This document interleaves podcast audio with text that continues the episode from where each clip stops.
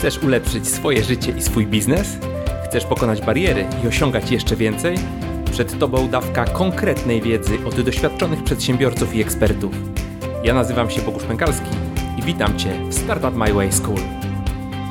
I dzień dobry, dzień dobry, witam w kolejnym odcinku Startup My Way School. E, odcinek sponsorowany przez Akademia SaaS Masterclass, czyli program przejścia od początkującego foundera do pełnokrwistego CEO który działa na globalnych rynkach i liczy przychody w milionach. E, więc razem ze mną, tak jak ostatnio, Błażej Abel i w tym odcinku pogadamy o wyjściu globalnym. Bardzo, bardzo ciekawy temat. Myślę, że wiele osób e, jest zainteresowana wyjściem globalnym ze swoim biznesem i również skalowaniem. Rozmawiamy troszkę o różnicach, co to jest skalowanie, co to jest wyjście w ogóle na rynki zagraniczne, więc myślę, że, że warto przysłuchać chociażby, żeby się tego dowiedzieć. A jeżeli chcecie wszystkie pięć materiałów od razu, to wpadajcie na akademiasas.pl łamany na master, akademiasas.pl łamany na master. Tam po zostawieniu maila y, możecie od razu otrzymać wszystkie, wszystkie materiały i ten materiał również jest dostępny e, na startupmyway.com w wersji do e, oglądania, w wersji wideo i w wersji do czytania w formie takiego artykułu. Więc wszystko, co tu usłyszycie, możecie wejść sobie, zobaczyć po prostu konkretne sekcje e, w artykule. Także ja już nie przedłużam, zapraszam Was do tego bardzo dobrego materiału. Przed Wami Błażej Jabel. Dzień dobry, dzień dobry, witam w kolejnym odcinku. E, razem ze mną Błażej, Abel. Dzisiaj porozmawiamy o skalowaniu e, poza Polską, wchodzeniu na rynki e, zagraniczne w tej krótkiej takiej pigułce wiedzy. Mam nadzieję, że się czegoś dowiecie. Cześć Błażej, powiedz mi na wstępie w skrócie, jakie jest Twoje doświadczenie w tym, w tym, na tych rynkach zagranicznych? E, cześć, witajcie. E, jeżeli chodzi o moje doświadczenie w, e, w, temacie, w temacie skalowania poza Polską, to mogę powiedzieć, że na dzień dzisiejszy 70% przychodów w landingach to są przychody spoza Polski i mamy klientów z ponad, z ponad 60-70 krajów aktywnie korzystających z platformy, więc można powiedzieć, że działamy działamy globalnie i jest ten nasz klient rozproszony. Co do, samych, co do samego procesu, uważam, że może też istotne jest to, to słowo skalowanie, bo skalo, e, ja na przykład cały czas uważam, że landingi jeszcze, jeszcze nie jesteśmy na tym takim etapie skalowania. To skalowanie to jest e, w moim rozumieniu coś takiego bardzo szybkiego, dużego, i e, coś, co po prostu powoduje, że firma jest zupełnie na innym poziomie przychodów, struktury i tak. Uważam, że to, co jest ważne na początku, to jest ogólnie zbudowanie procesów sprzedażowych, e, czy też sposobów na pozyskiwanie klientów. Bo najpierw trzeba ten sposób stworzyć, a dopiero jak go masz, to możesz go dopiero skalować. Więc e, warto byłoby też może na, na, na początku nie mieszać pewnych pojęć, które są, e, które są ważne. Czyli ja bym był za tym, żebyśmy rozmawiali o tym, w jaki sposób budować procesy, które umożliwiają nam pozyskiwanie klientów, a w następnym kroku można się po prostu zastanawiać, w jaki sposób te procesy skalować, albo gdzie tam są po prostu słabe punkty e, i na co trzeba zwrócić uwagę, żeby to poszło w dobrym kierunku. Tak to widzę.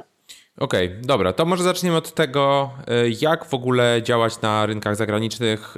Czy zaczynać w Polsce, czy zaczynać od razu, y, nie wiem, globalnie powiedzmy. Y, I jeżeli jesteśmy na jakimś rynku, no to jak wchodzić na te inne? Jasne. No to wydaje mi się, że mm, na początku przede wszystkim najważniejsze jest, żeby zastanowić się, jaka jest nasza grupa docelowa. Czy ona na pewno jest dostatecznie duża na rynku polskim jak to wielokrotnie słyszałem, mamy trochę takiego pecha, że jesteśmy na rynku polskim, bo rynek polski jest e, dużo większy niż na przykład e, rynki krajów bałtyckich albo rynek czeski czy słowacki, e, gdzie po prostu wewnętrzny rynek jest na tyle mały, że żeby i tak budować dużą firmę, to i tak trzeba od razu iść globalnie, bo nie bylibyśmy w stanie, nie, nie ma takiego popytu na rynku wewnętrznym, żeby to zbudować. Polska jest na tyle dużym krajem, że ten rynek wewnętrzny, ten popyt wewnętrzny jest wystarczający do tego, żeby te podstawowe procesy pozyskiwania klientów po prostu zbudować. Zakładam, że w większości na tyle już e, dobrze e, funkcjonuje polski biznes, że on jest porównywalny z tym zachodnim i że tu będzie ten klient, że będziemy się mogli na tym polskim kliencie nauczyć, jak do niego docierać i jak do niego sprzedawać. Więc ja byłbym zdecydowanie doradzał, żeby zacząć od, od rynku polskiego tutaj zbudować e, procesy, zastanowić się, jak pozyskujemy tych klientów, i dopiero w kolejnym kroku zastanawiałbym się, jak pozyskiwać tych klientów e, za granicą. I tu może jest taka jeszcze taka dygresja odnośnie tej, tego wychodzenia poza, poza Polskę.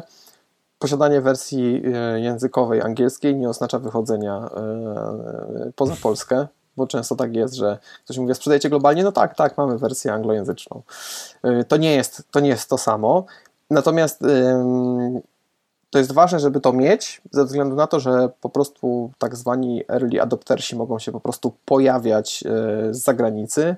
Gdzieś ten nasz startup, nasz projekt może się po prostu, ktoś go może znaleźć, ktoś może o nim, nie wiem, zatweetować i tak dalej. No i wtedy będzie lipa, jak tej wersji anglojęzycznej strony po prostu nie będziemy mieli, nie będziemy na to po prostu przygotowani.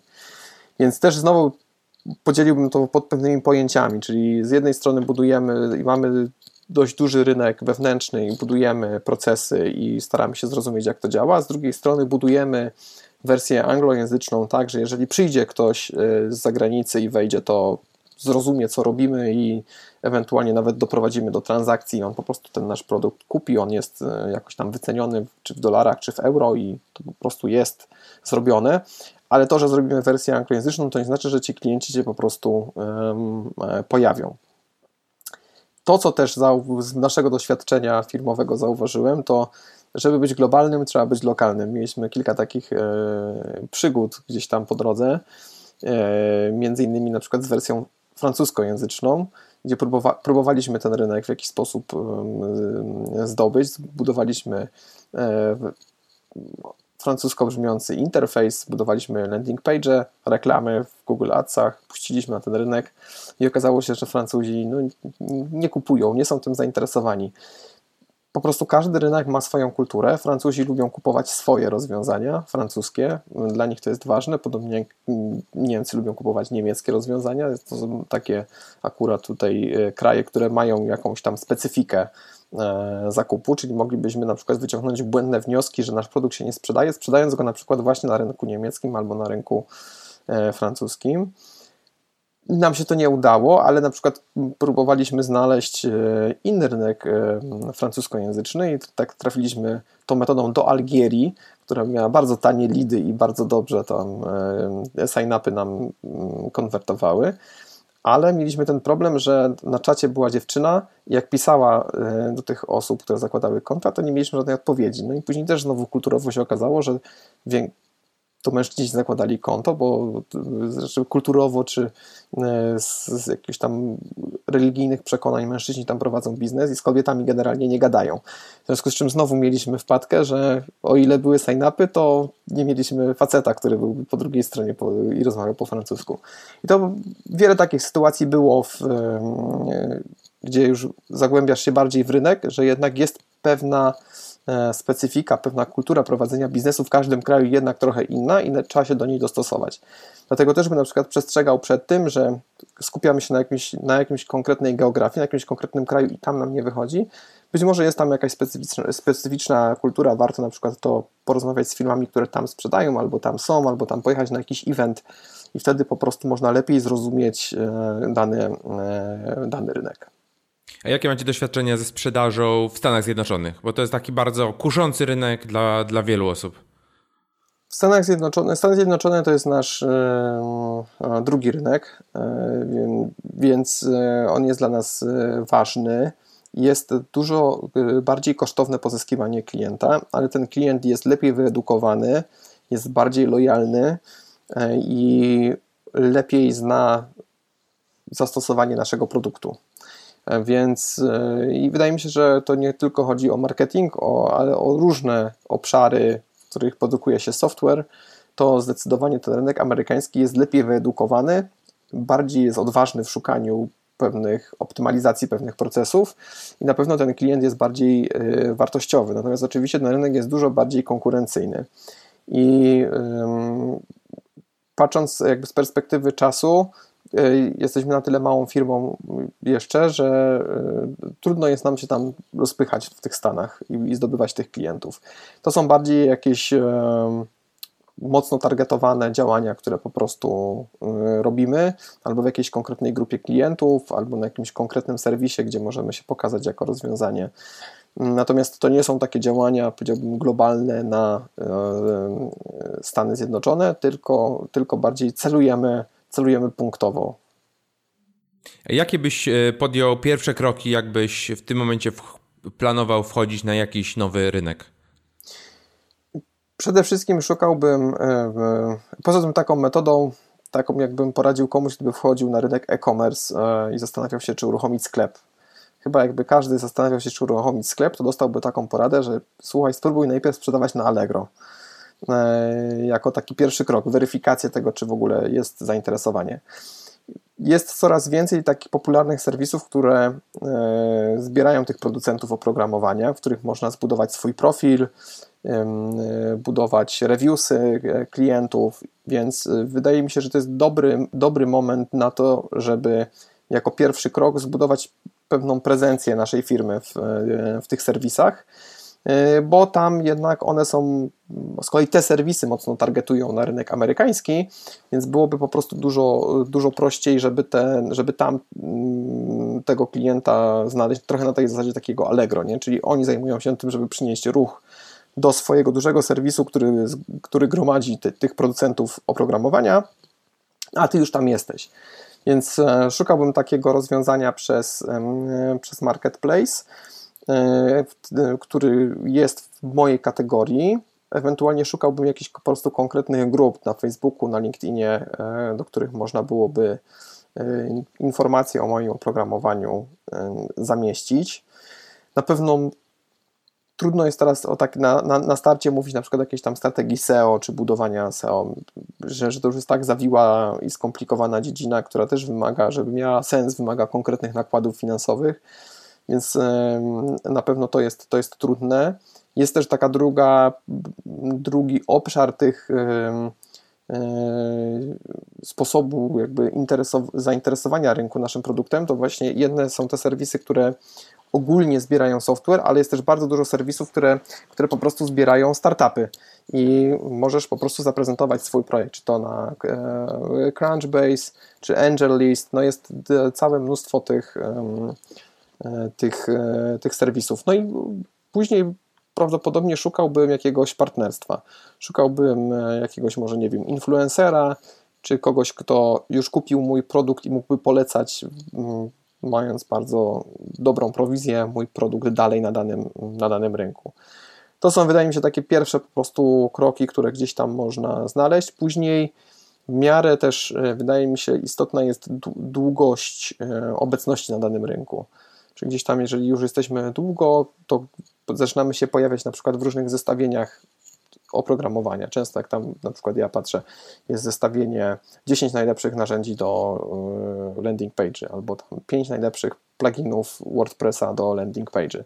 I później gdzieś te, ten, ten temat landing, landing page jest po prostu y, w zestawieniach y, mocno adresowany, bo to też często są osoby, które gdzieś tam z programów partnerskich żyją i wrzucają ten link afiliacyjny.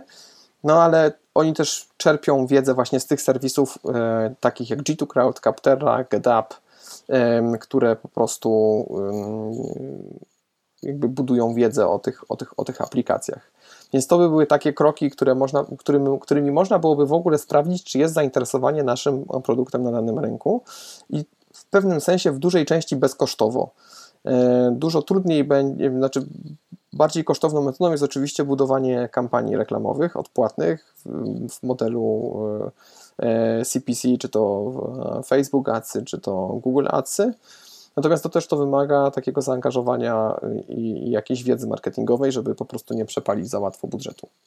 Okej, okay. E, powiedz jeszcze, e, już zbliżając się do końca, jak w takim razie, w momencie, kiedy pozyskamy tych przynajmniej kilku klientów gdzieś na tym rynku zagranicznym, to jak ich supportować? Czy y, od razu, no bo jeżeli to będzie język angielski, to pewnie będzie to stosunkowo proste, jeżeli to będzie inny język, to co robić? No, wydaje mi się, że nie przeskoczymy pewnej, e, pewnej bariery.